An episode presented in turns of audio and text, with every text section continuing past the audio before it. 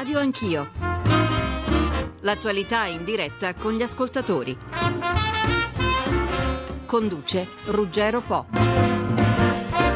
Buongiorno a tutti. Sulla riforma del lavoro il governo non perde tempo. Il presidente Monti lo ha ribadito al Wall Street Journal alla vigilia della trasferta americana che lo vedrà oggi alla Casa Bianca con Obama. Il ministro Fornero lo ha confermato. Nuova legge entro marzo con generose dosi di flessibilità in entrata e in uscita, che poi significa a fronte di nuove tutele per chi perde il posto di lavoro, mani più libere per gli imprenditori che ritengano di dover ridurre i loro organici. Fine anche anche degli abusi nei contratti di lavoro precari. Su una normativa più al passo con i tempi sono tutti d'accordo, del resto sul fatto che i mercati ce lo impongano i dubbi non sono tanti, certo c'è modo e modo. Le parti sociali da oggi hanno aperto quello che in sindacalese si chiama un tavolo permanente per definire una linea comune sulla quale confrontarsi con l'esecutivo. Il ministro ieri ha incontrato il segretario confederale della CGL e oggi vedrà Marcegaglia. Insomma, la macchina è in moto. 800 0500 01 per intervenire e dire la vostra. 335 699 2949 gli sms e poi la pagina Facebook che sto aprendo in questo momento davanti a me.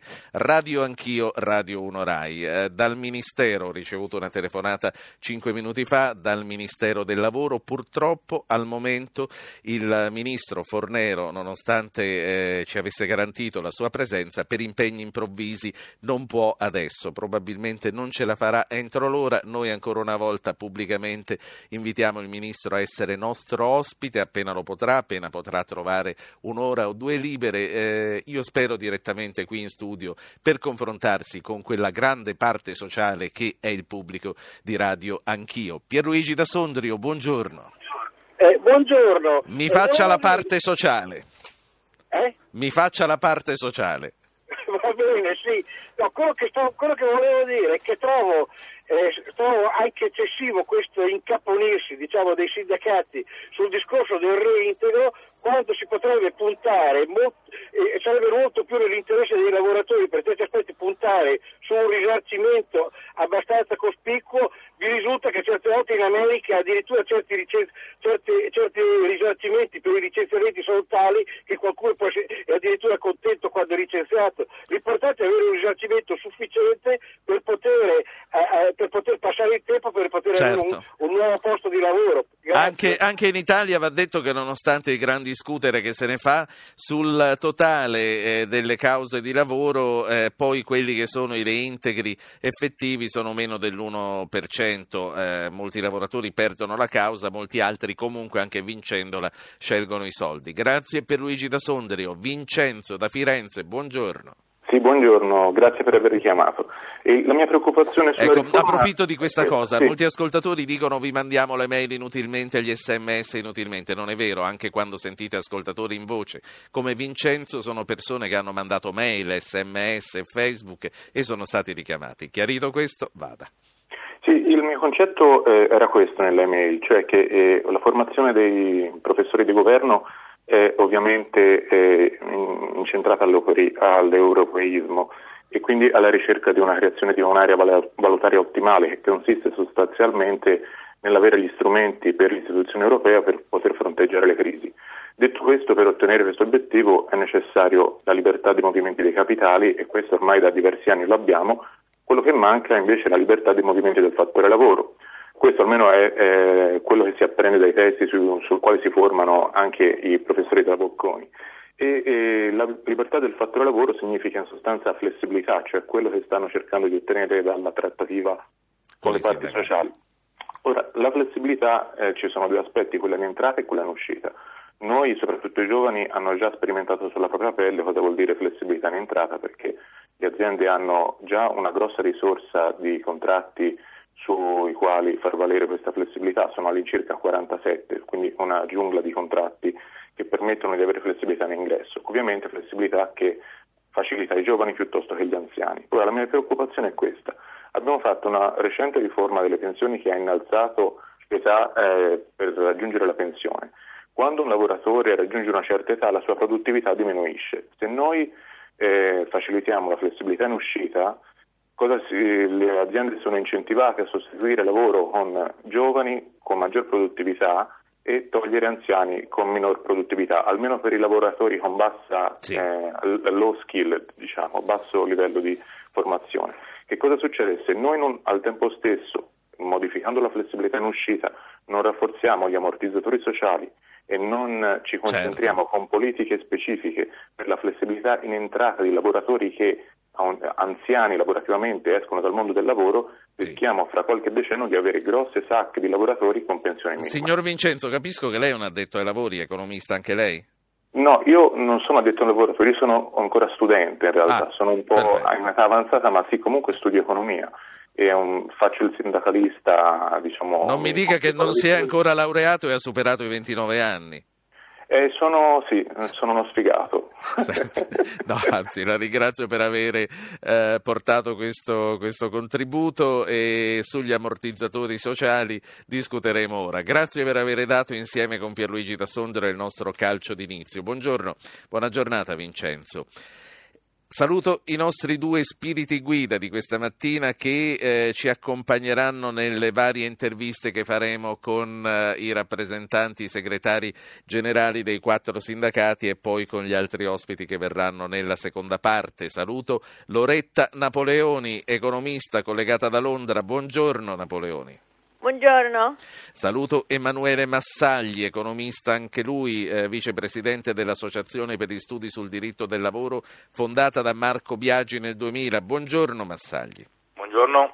Napoleone Massagli, avete sentito quello che hanno detto i nostri due ascoltatori. Pierluigi che eh, denuncia il fatto che l'atteggiamento sindacale sia un po' troppo duro. Lui ha, detto, ha parlato di sindacati incaponiti.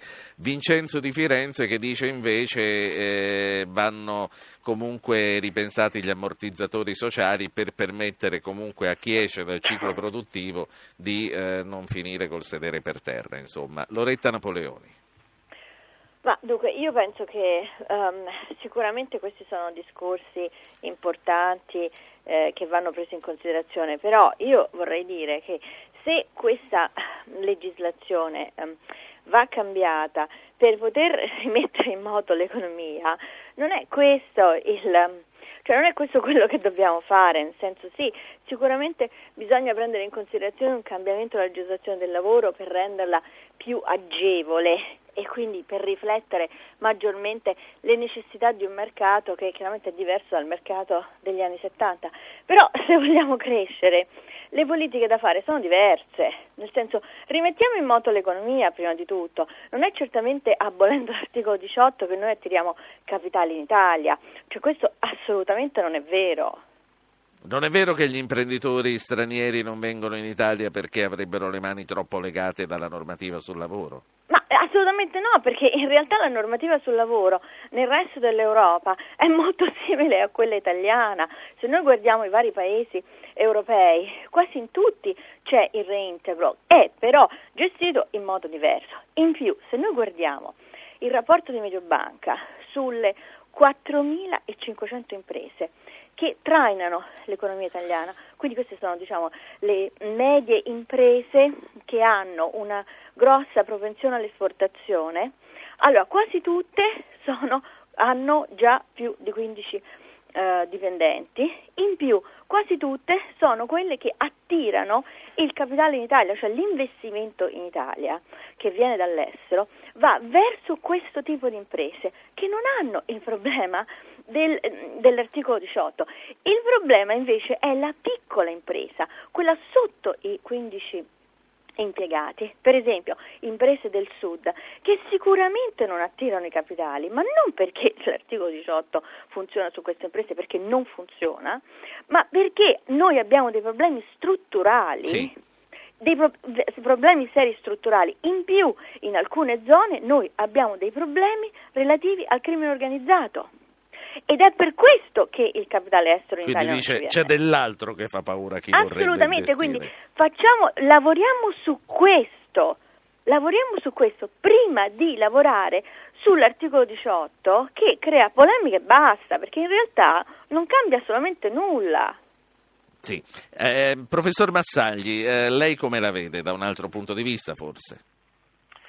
Sì, allora, rispetto alla, a quello che si sta dicendo, vedo il rischio di eh, concentrare tutta l'attenzione sullo, sull'articolo 18. Premetto una cosa.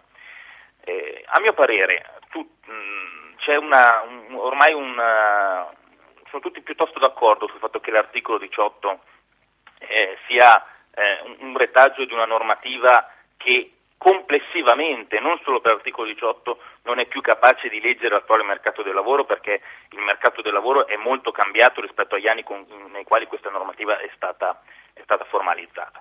Ciò detto però si rischia di concentrare tutta l'attenzione sull'articolo 18, dimenticando una serie di cose. Rispetto alla, all'investimento estero, l'investimento estero più che essere spaventato dall'articolo 18, è spaventato da ciò che l'applicazione dell'articolo 18 dimostra, cioè un'estrema eh, variabilità, un'estrema eh, in, variabilità e poca produttività del, eh, del giudizio del giudice.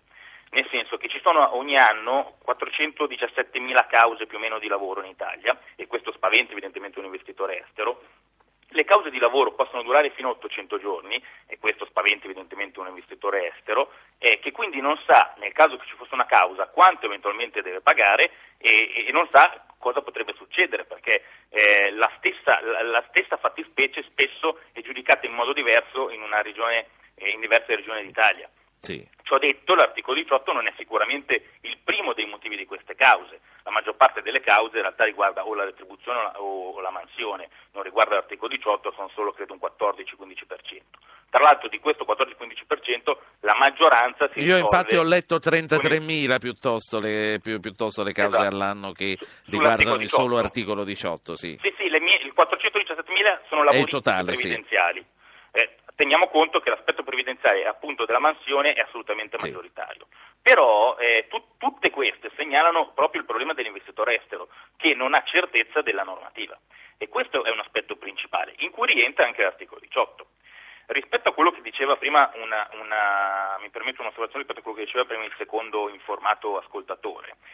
Premetto che in Italia in realtà i, i, i, contratti non sono 47 perché poi bisognerebbe ricomprendere tutte le varianti del contratto, in realtà contratti sono molti meno e, meno e meno, della metà.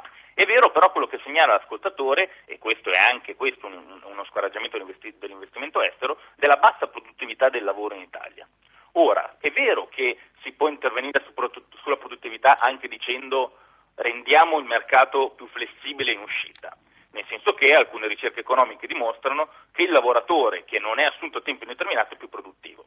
Quello che dico io è attenzione, sì. siamo certi di voler fare un intervento con questa ragione, cioè aumentare la produttività di fatto con un ricatto di questo genere, mi sembra difficile, ecco. mi sembra veramente inapplicabile. Emanuele Massagli, allora, eh, si fermi, tanto lei e Napoleoni rimarrete fino alla fine del programma, cominciamo a sentire le voci dei sindacati e saluto Raffaele Bonanni che è segretario generale della CISRA, buongiorno. Buongiorno.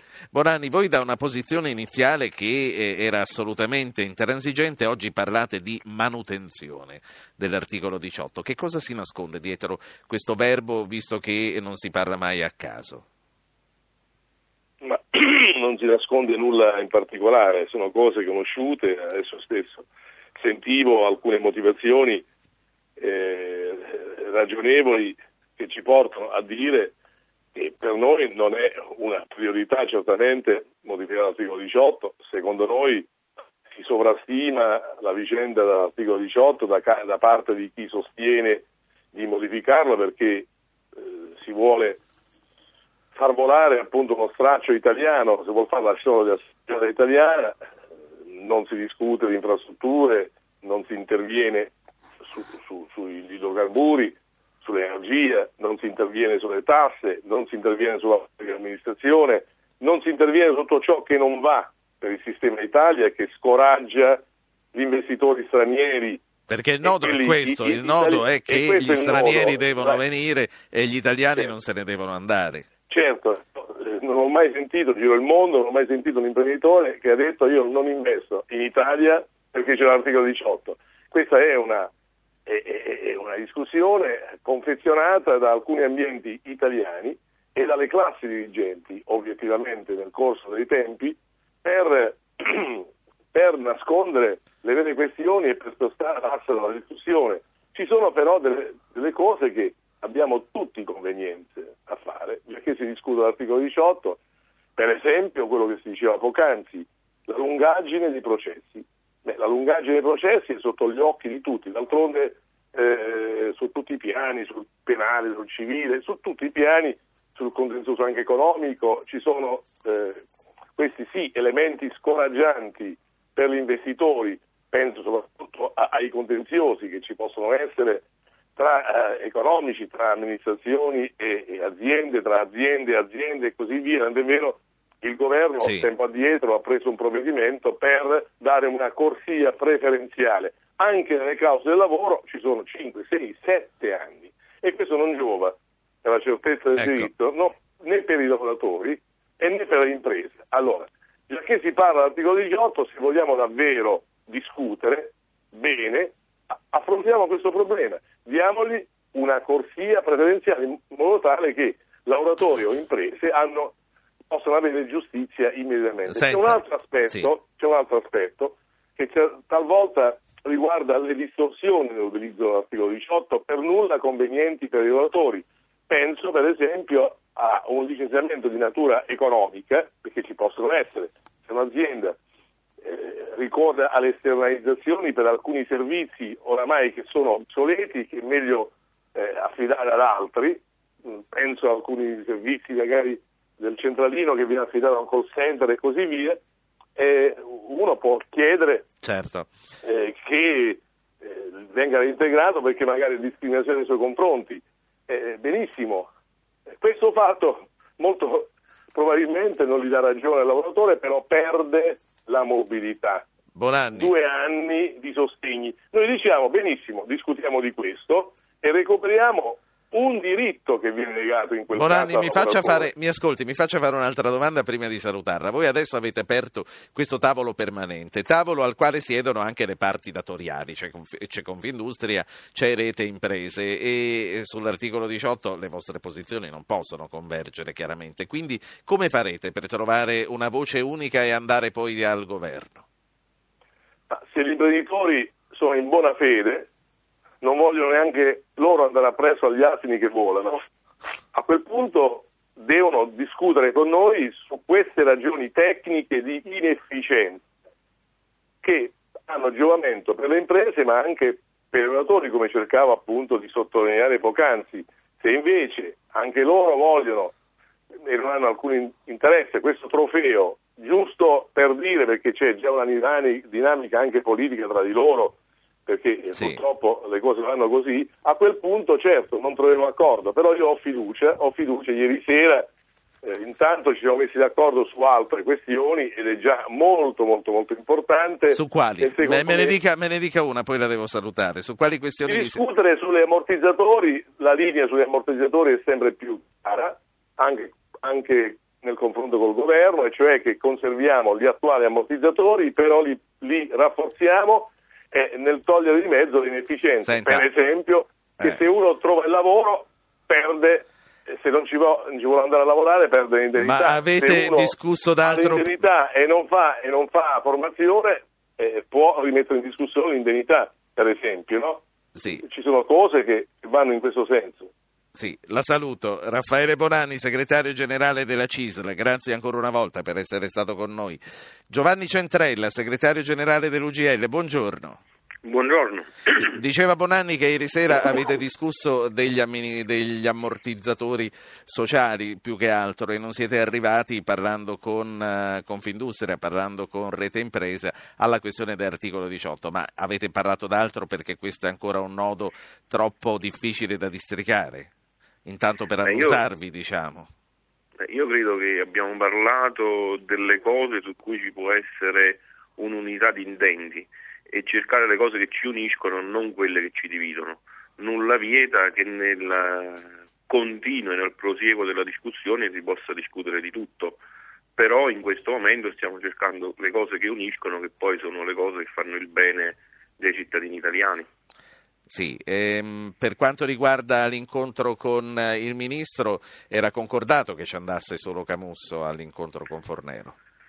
No, il ministro quando ci siamo lasciati alla presidenza, al tavolo della presidenza del Consiglio dei Ministri ha detto che qualsiasi parte sociale o parte datoriale che voleva incontrarla poteva fare richiesta e lei l'avrebbe La mia porta è aperta, aveva detto, sì. Eh, anche noi abbiamo fatto richiesta di un incontro informale per confrontarci su quali possano essere il futuro non solo del mercato del lavoro, eh, anche se mercato è una parola brutta, i lavoratori sembrano merce, però viene chiamata così, ma anche vorremmo confrontarci su quello che è il problema eh, delle pensioni. La riforma sta portando una marea di persone a non essere più né nel mondo del lavoro né nella possibilità di andare in pensione e questo avrà un grosso impatto sociale. Le eh, pongo una riflessione che ci arriva con un sms da un ascoltatore che si firma Max. Dice: Il problema è il lavoro, non parlatemi di articolo 18. Lo volete capire che le aziende non assumono per il grande carico fiscale sul lavoratore? Voi siete in sintonia con questo ascoltatore? Pienamente in sintonia. Io dico che l'ascoltatore non solo ha ragione, l'articolo 18, anche se eh, di punto in bianco fossimo tutti d'accordo a toglierlo, non porterà nessun posto di lavoro in più.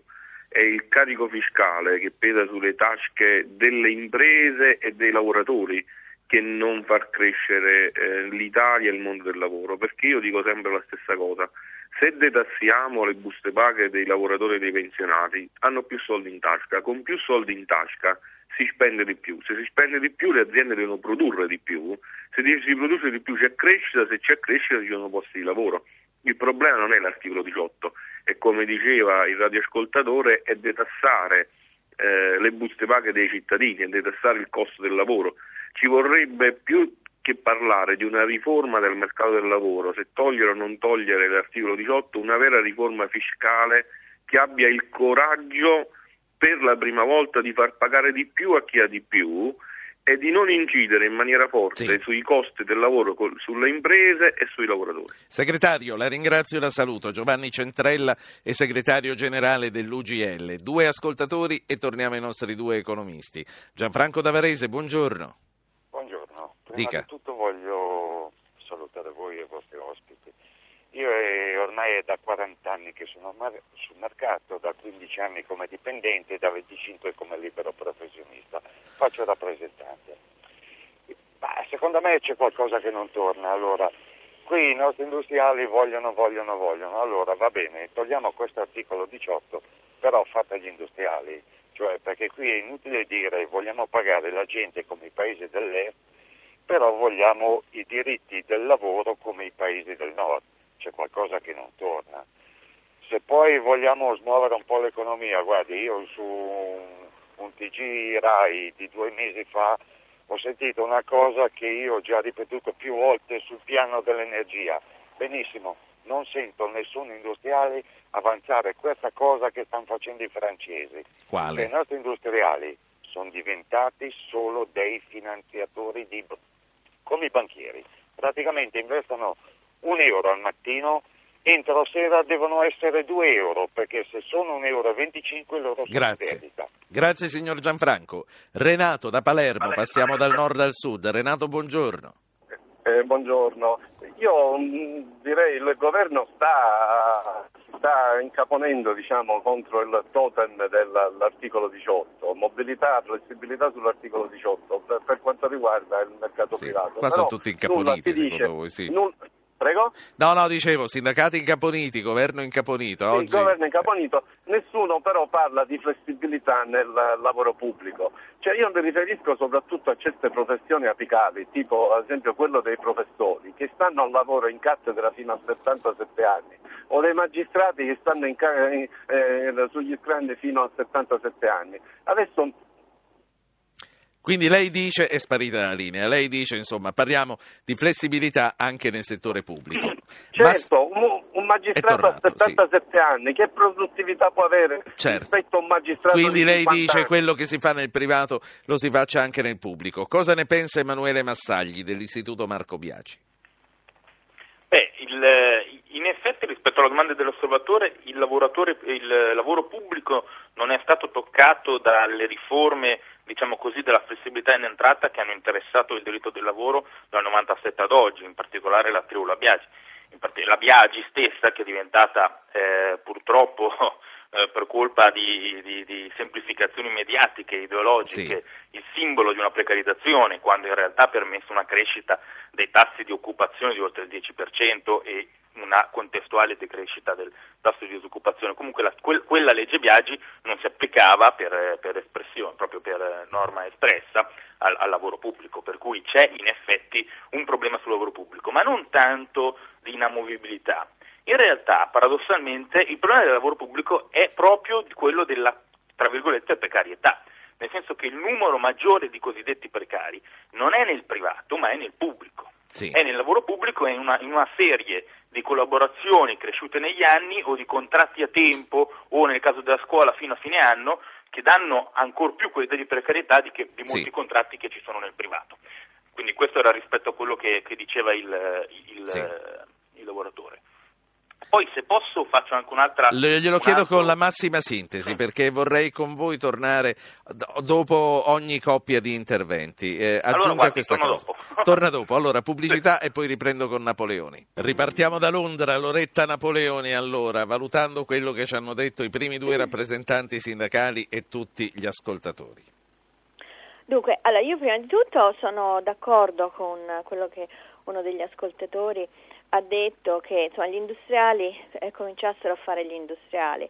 Allora, in Italia negli ultimi 15 anni praticamente non c'è stata crescita.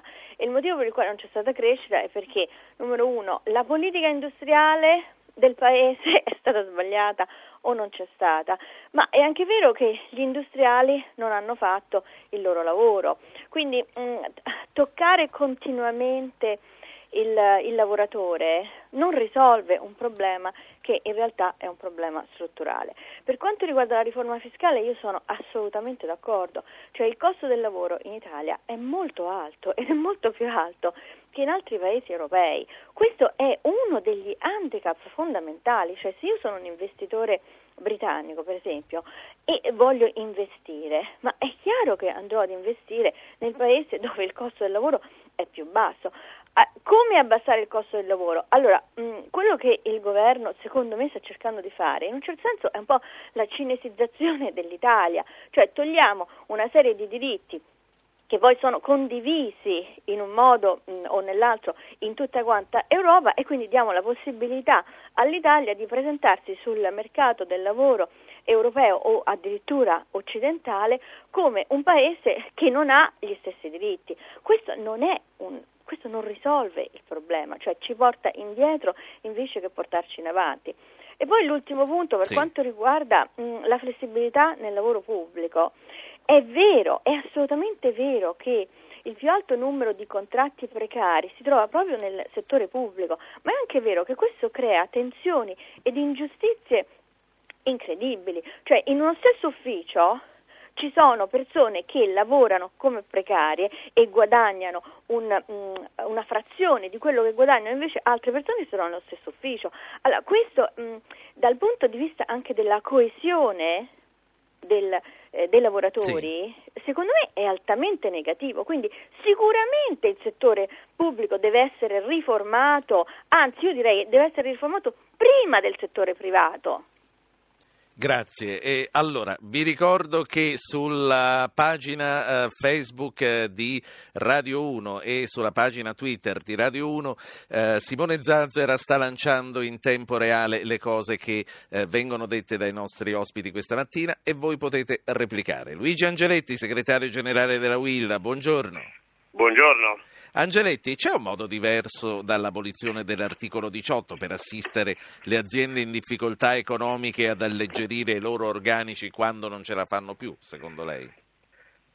Eh, assolutamente sì, eh, ma già, fu- già funziona. Eh? Il, uh, quando ci sono delle ragioni di carattere economico per cui le aziende non hanno più la possibilità di dare eh, lavoro, i lavoratori vengono messi in cassa integrazione, messi in mobilità, cioè interrompono il rapporto di lavoro e poi rimangono disoccupati. Purtroppo succede, anzi forse ci dimentichiamo che è successo per centinaia di migliaia di italiani negli ultimi due anni. Quello che io infatti sostengo è che il problema dell'articolo 18 è veramente una cosa incredibile. Solo in un paese come il nostro si può discutere per settimane, per mesi o per anni dell'articolo 18. L'articolo 18 dice una cosa molto semplice, che per licenziare una persona ci deve essere un motivo, eh, un ragionevole motivo, che mi sembra un'affermazione di puro buonsenso. Eh, ci sta dal 1970, da 42 anni, e in questi 42 anni l'industria italiana sì. è cresciuta, ci sono stati investimenti stranieri, eccetera, eccetera. Qua, al massimo qual è il problema? Che eh, i ricorsi alla magistratura danno sentenze in tempi incredibili e ovviamente, come diceva un suo ospite, eh, incerte nel loro esito. Allora, se questo è il problema, cerchiamo di risolvere questo problema, cioè scriviamo delle norme chiare, trasparenti e, e creiamo anche un sistema per cui le sentenze arrivino in tempi assolutamente Quindi lei dice su questo normali. sarebbe meglio una legge a parte. Esatto, cioè dire guardate che in queste condizioni si può rescindere il rapporto di lavoro. Senta, però mi sa che eh, il governo non ha intenzione di cedere sull'articolo 18. Sarà un simbolo, sarà un totem, sarà un tabù, chiamiamolo come vogliamo, ma eh, il governo mi sembra di capire che ritiene che questo sia il segnale chiaro da dare. Che poi conti, non conti, sia centrale o non centrale, forse poco, poco importa a questo punto. E si arriverà un muro contro muro alla fine, Angeletti. Se l'atteggiamento fosse quello che lei ha dipinto, cioè che si deve fare una cosa sbagliata semplicemente perché si deve dare un segnale, certamente è difficile fare un accordo che non è ragionevole, cioè che non si può spiegare. Questo credo che sia una cosa a tutti. Eh, a meno che non ci vogliamo inventare dei problemi come stiamo facendo, no? E allora, se lei guarda quali sono le motivazioni per le quali l'Italia viene considerata sì un territorio nel quale non investire da tutte le multinazionali del mondo, allora vedrà che la pubblica amministrazione, l'inefficienza della pubblica amministrazione, la quantità enorme di leggi, eh, la durata dei processi civili, poi la criminalità e infine, in fondo, anche la, la libertà, la libertà di avere più margine. Ma di... giù in fondo, allora noi che cosa facciamo?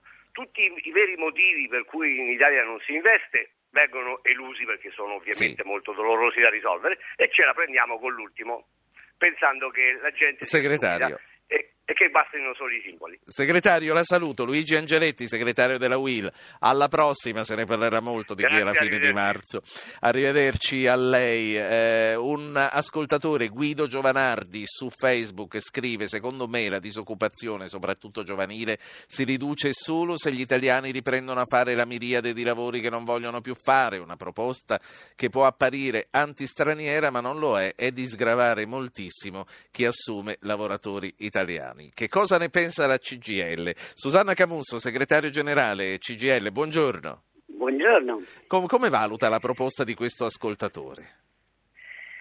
La proposta di questo ascoltatore ne posso capire dire, la, la, volontà di affrontare il tema in particolare della disoccupazione dei giovani, ma proposta così non ha nessuna possibilità di esserci, compreso che non sfugge a nessuno che diventerebbe una proposta anti-migranti che hanno in realtà già molte difficoltà in più determinate da una legge Bossi-Fini che per esempio non gli permette se sì. rimangono senza lavoro di avere il tempo di Quindi trovare un altro. È una proposta che lascia Quindi, il tempo che trova, sì. Eh, sì, io credo che invece indichi un problema giusto che è quello dei lavori, penso alla, alla dichiarazione che hanno fatto le associazioni artigiane qualche tempo fa sui posti di lavoro che loro avrebbero, le possibilità che non ci sono.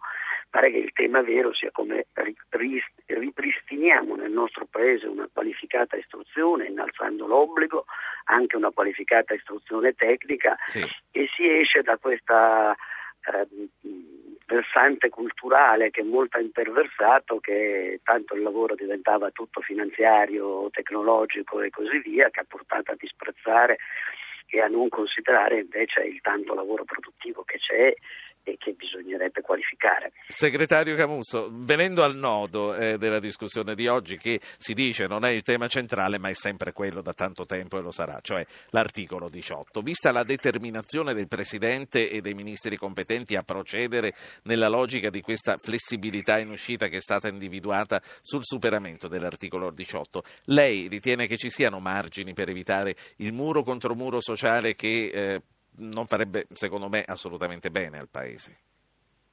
Io penso che il problema che ha questo Paese sia il lavoro, eh, sia il fatto che i giovani o gli over 50 non trovano, non trovano lavoro, sono costretti in un circuito sempre più drammatico che è quello della precarietà. E quindi la cosa che noi continuiamo a chiedere al governo, credo che sia la cosa fondamentale, riduciamo la precarietà, riduciamo le forme di ingresso, costruiamo un ammortizzatore sociale universale anche per chi ha il, la, il lavoro discontinuo, perché questo è il tema che abbiamo. Non ci convincono, non ci convinceranno che intervenire sulla, sul licenziamento discriminatorio rappresenti un'opportunità di crescita del Paese. Quindi una cosa è dire rendiamolo gestibile sul piano dei tempi, altre cose non sono praticabili perché se c'è una cosa certa è che in questi anni questo Paese quello che ha fatto è licenziare, invece bisognerebbe che cominci ad assumere. Sì. Eh, le voglio leggere due messaggi. Uno arriva da Twitter. Giovanni Lopez scrive: CGL, non vi fate fregare dalla sobrietà, mi convince sempre di meno. E poi c'è Giusi di Udine che ci manda un sms: dice i ministri dovrebbero vivere per almeno un anno con 1000 euro al mese, solo così saranno legislatori credibili. C'è, c'è forse un po' di populismo in questa opinione che comunque è molto diffusa. Questo eh, lo sentiamo ogni volta che usciamo per la strada comunque. Guardi, io credo che ci sia stato un atteggiamento, anzi ci sia un atteggiamento che eh, risulta anche molto complicato, cioè questa idea che se c'è la crisi è colpa dei lavoratori, è colpa di quelli che hanno fatto i sacrifici in questo periodo, che è un tratto che si continua a sentire nella comunicazione del governo che è indubbiamente eh, sbagliato perché le ragioni della crisi non vanno cercate nel, nel, lavoro, nel comportamento dei lavoratori, ma semmai nella disinvoltura delle finanze, nella scelta di non investire, nella scelta di spostare il reddito sul terreno dei profitti invece che su quello del lavoro.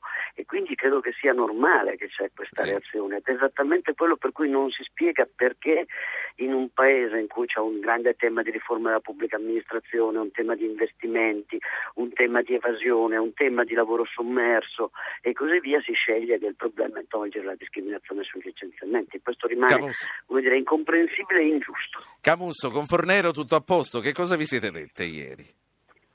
Abbiamo ho ribadito alla Ministra quelle che sono le nostre opinioni rispetto al fatto che bisogna ridurre la precarietà, che bisogna intervenire sul terreno dell'ammortizzatore universale, che tutto questo non si può fare senza soldi, perché il governo non può immaginare che i lavoratori si autofinanziano la, la disoccupazione o si aumenta all'infinito il costo del lavoro delle imprese in una situazione così difficile, quindi che c'è un tema che è esplicito nei confronti di questo governo che invece cerca di tagliare sì.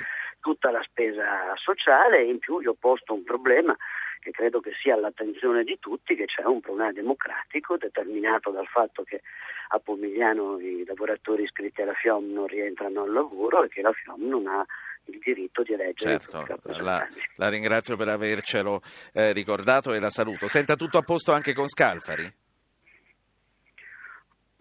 Mm, so, deve chiederlo, deve chiederlo al, al, signor Scalfari. Era, era una battuta nostre, perché è una polemica. le nostre opinioni con grande serenità, non condividiamo le sue, ma la, la, la, saluto, la, la ringrazio e l'aspetto anche lei in futuro perché eh, sono temi che saranno centrali per molte e molte settimane a venire. Eh, la voce di eh, un ascoltatore, Gianni da Gianna o Gianni, non vedo bene perché sono un po' vecchio. Gianna da Roma, prego Gianna. Sì, buongiorno. buongiorno. Uh, la mia email mh, mm, spostava l'accento su problemi forse di basso profilo, non l'articolo 18 di cui veramente non se ne può più. Sì. Ed è eh, l'esistenza... Le devo dare ragione, sì Veramente è una. Un... Tra l'altro, mh, a questo punto mi viene il dubbio che sia proprio volutamente eh, creata questo problema della TV18 Fumo negli così occhi, è fuorviante. Sì. Sposta, vabbè, Dica, comunque. comunque non ci possiamo permettere troppe divagazioni, dica Gianni. No, no, no, no. Eh, allora io non ho mai sentito parlare, e tantomeno i sindacati, sul eh, problema delle società interinali che fanno da intermediario tra la massa dei giovani, più che altro giovani in cerca di lavoro, e le società. Quindi la società interinale diventa il datore di lavoro del precario. Io dicevo che il certificato medico in caso di assenza va consegnato alla società interinale, non alla società presso la quale il precario lavora. Ora io vorrei eh, sentir parlare anche di questi problemi. Lo facciamo perché... perché abbiamo le persone adatte per farlo. La ringrazio Gianna, oltre a Emanuele Massagli e Loretta Napoleoni che abbiamo sentito nella prima parte, sono con noi e a questo punto, da qui alla fine, negli ultimi 15 minuti, il dibattito aperto tra quattro persone, sono con noi due giornalisti, Stacy Maichri, che è il corrispondente da Roma del Wall Street Journal ed è il collega che ha intervistato Monti per questa intervista che è apparsa alla vigilia del suo viaggio in America ed è stata ripresa un po' eh, da tutti i giornali italiani, ma non solo. Buongiorno Stacy. Buongiorno. La, la, chiamo per nome perché il suo cognome mi risulta impronunciabile. Come... Eh, no, è sempre più facile così. e buongiorno a Alberto Rioli, che è vice direttore del Sole 24 Ore. Buongiorno Rioli. Buongiorno, buongiorno a voi. Eh, Stacy, eh, allora, cosa ha detto Monti e soprattutto, parlando col Presidente del Consiglio, qual è l'impressione che si è avuta? Naturalmente va eh, da Obama, eh, si vedranno questa sera, non per parlare dell'articolo 18, ma per parlare di tutti i temi che vanno dall'Europa, eh, sì, è anche un po' portavoce dell'Europa, tutto sommato, all'Afghanistan, a, a tutto. Ma su, sul lavoro, qual è l'impressione che hai avuto? Ma eh, soprattutto che le temi principali è, è, è l'Europa e le, le, l'euro, cioè come uh, uscire da, da questa crisi. Um, e, um, e, l'impressione che uh, abbiamo avuto è che soprattutto è un, uh, è un leader di diciamo, piano internazionale, cioè un, è un uomo che si è abituato di, di muoversi tra le varie organizzazioni internazionali. Uh, particolarmente in Europa, uh, parla un inglese molto sofisticato uh, e può sembrare molto banale, ma mh, quando si tratta di incontri, per esempio, con la, la, Casa Bianca e con il Presidente, queste cose sono importanti perché lui sarà... Quindi il nostro di... Presidente del Consiglio, detto da un americano, ha un inglese, un bell'inglese, un inglese sofisticato, dici? Sì, abbastanza. Eh, è fluente, sì. ma più, eh, più, che fluente, cioè a, a, volte sembra che lui parla meglio di me, uh, però uh, no, volevo dire sì. che queste cose sono importanti perché questo sarà il primo incontro ufficiale tra loro due e, e, e, loro devono stabilire un, un, un rapporto stretto no? a questo certo. punto. Uh, loro hanno un comune interesse per ristabilire quanto, la, quanto serve agli Stati Uniti una Italia solida? Ma in, una, in, un, in un, anno di campagna elettorale uh, un'Italia stabile è molto molto importante per Obama perché se uh, l'Italia e l'Europa va verso una crisi, questo naturalmente avrà un impatto sulla crescita americana che in questi mesi finalmente ha, ha mostrato i primi segnali di, di ripresa. No? Allora l'ultima cosa che la Casa Bianca vuole è un'altra frenata. Sì. Eh, Alberto Orioli, Sole 24 Ore, che cosa è eh, verosimile che eh, Mario Monti porti a casa dall'incontro con Washington, ma d'altra parte che cosa è verosimile che interessi incassare a Obama dall'incontro con Monti? Ma eh, verosimilmente eh, è un incontro che serve a ristabilire un clima di fiducia e di riposizionamento dell'Italia nello scacchiere internazionale con il rango che il nostro Paese merita. Obiettivamente il problema eh, dell'Italia nell'ultima fase era un certo isolamento internazionale, eravamo un paese eh, considerato appunto degno delle risatine di alcuni leader che naturalmente sono gesti che si commentano da sé ma che danno un po' l'idea di quale fosse la distanza nostro, da, del nostro paese eh, rispetto a quello che accadeva poi nel mondo. Siccome questa cosa eh, naturalmente ha un peso, visto che se le, l'Italia eh, diventa sì. la crepa all'interno dell'Eurozona, questo consente il, sostanzialmente l'abbattimento sì. del sogno della moneta unica e quindi della coesione europea, va da sé che eh, avere riposizionato l'Italia nel consesso delle nazioni importanti e nel, nel, nel, giusto rango dei padri fondatori dell'Europa è fondamentale. Sì, che poi lasciami aprire una parentesi, le risatine lasciano il tempo che trovano perché nessuno è immune da essere vittima di queste cose, abbiamo visto il fuori onda di, di Merkel ieri, comunque chiusa parentesi. No, no, è chiaro, sì. appunto dicevo, eh, è comunque un modo di fare politica sì. che, che, è indegno sostanzialmente, per certo. quanto possa essere discutibile l'interlocutore, ma insomma... Detto questo, eh, appunto, è, fondamenta- è sostanzialmente una, una presa d'atto di un riavvio dei colloqui di amicizia tra due paesi. Non dimentichiamo che era emerso con grande chiarezza che, per esempio, il rapporto nell'ultima fase di Obama con l'Italia passava attraverso il presidente napolitano ed era una cosa chiaramente che aveva un suo spessore, avrà ancora un suo spessore, ma eh, ha, ha, bisogno di un, di un, altro canale, perché è naturale che appunto il rapporto tra questi due importanti paesi sia attraverso i sì. dell'esecutivo, naturalmente. Loretta Napoleoni, quanto è importante, eh, lo chiedo a lei che vive eh, stabilmente a Londra e che ha una casa in America, quanto è importante per un interlocutore americano avere degli interlocutori italiani come il capo dello Stato o come il capo del governo che parlano l'inglese eh, perfettamente senza avere bisogno di un interprete? Beh, è molto importante perché la comunicazione è fondamentale. Tra l'altro la maggior parte dei leader internazionali che provengono dai mercati emergenti parlano tutti perfettamente in inglese. Perché? Perché hanno studiato tutti in università americane o, o inglesi. Quindi il fatto che Monti parli bene l'inglese secondo me è un grosso vantaggio. Mm, anche dal punto di vista psicologico si instaura subito un rapporto di intimità tra due persone che riescono a condividere la stessa lingua, mentre invece se c'è bisogno di un interprete questo rapporto chiaramente deve essere mediato da una terza certo, persona. diventa tutto, più, diventa tutto più, formale. E, comunque stiamo andando verso la conclusione, vorrei tornare ai temi economici e, e lo chiedo anche a lei, eh, che cosa fa comodo che sia l'Italia per un interlocutore come eh, gli Stati Uniti e che cosa fa comodo agli Stati Uniti che l'Italia sia in Europa? Guardi, io sono convinta che sicuramente gli Stati Uniti vogliono un'Europa solida perché un crollo dell'euro sarebbe una catastrofe per tutti, anche per gli Stati Uniti.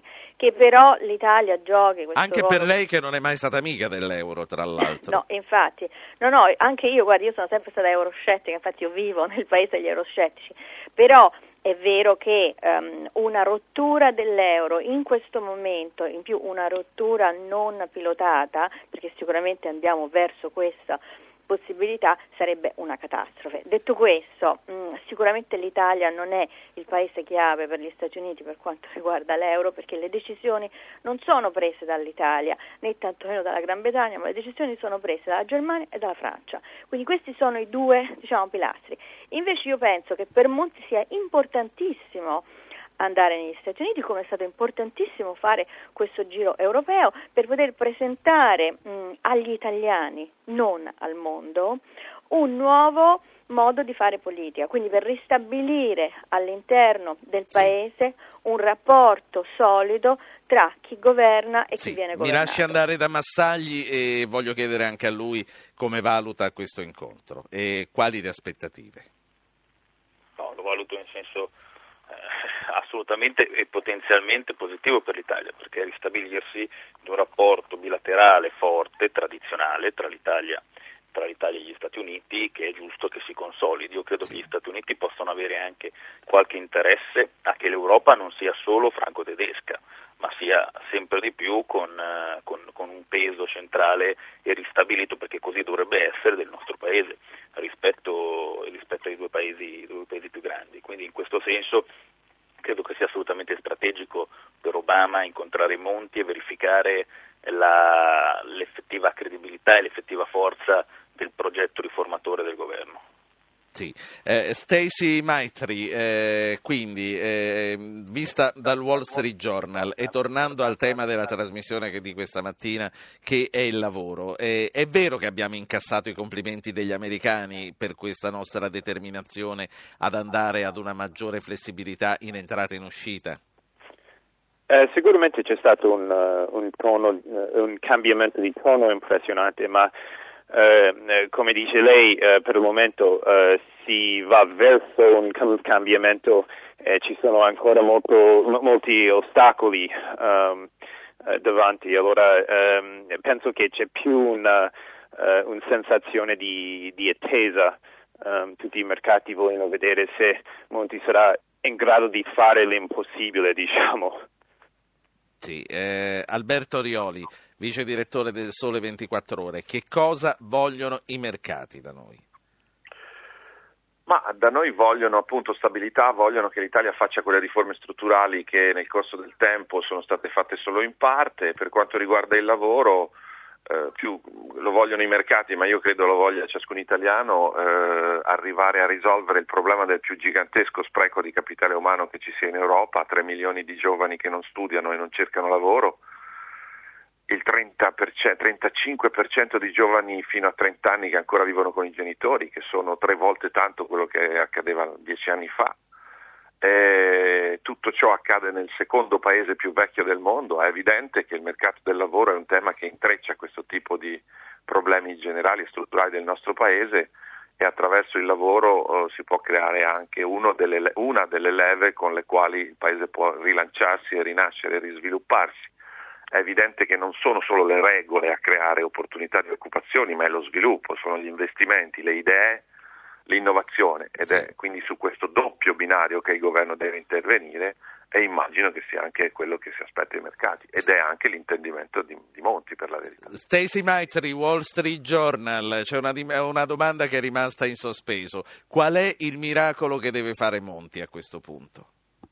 Ma, per esempio quando l'abbiamo intervistato abbiamo chiesto naturalmente per alcuni specifici, alcuni dettagli su come lui vuole mh, mm, diciamo, modificare l'articolo 18, credo che la parola di, del giorno è manutenzione eh, in questo periodo.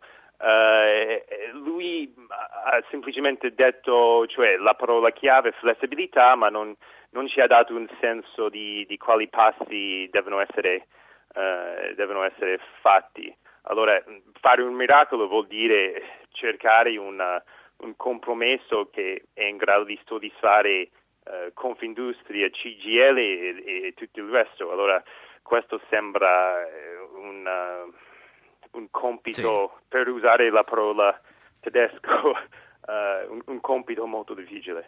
Vi, vi, saluto tutti, vi ringrazio, saluto il Wall Street Journal, il Sole 24 Ore, saluto e ringrazio per averci fatto da Phil Rouge conduttore, Loretta Napoleoni, economista, London School of Economics, Emanuele Massagli, economista, vicepresidente dell'Associazione per gli Studi sul Diritto del Lavoro, fondata da Marco Biagi nel 2000. Siete stati tutti preziosi, grazie a tutti.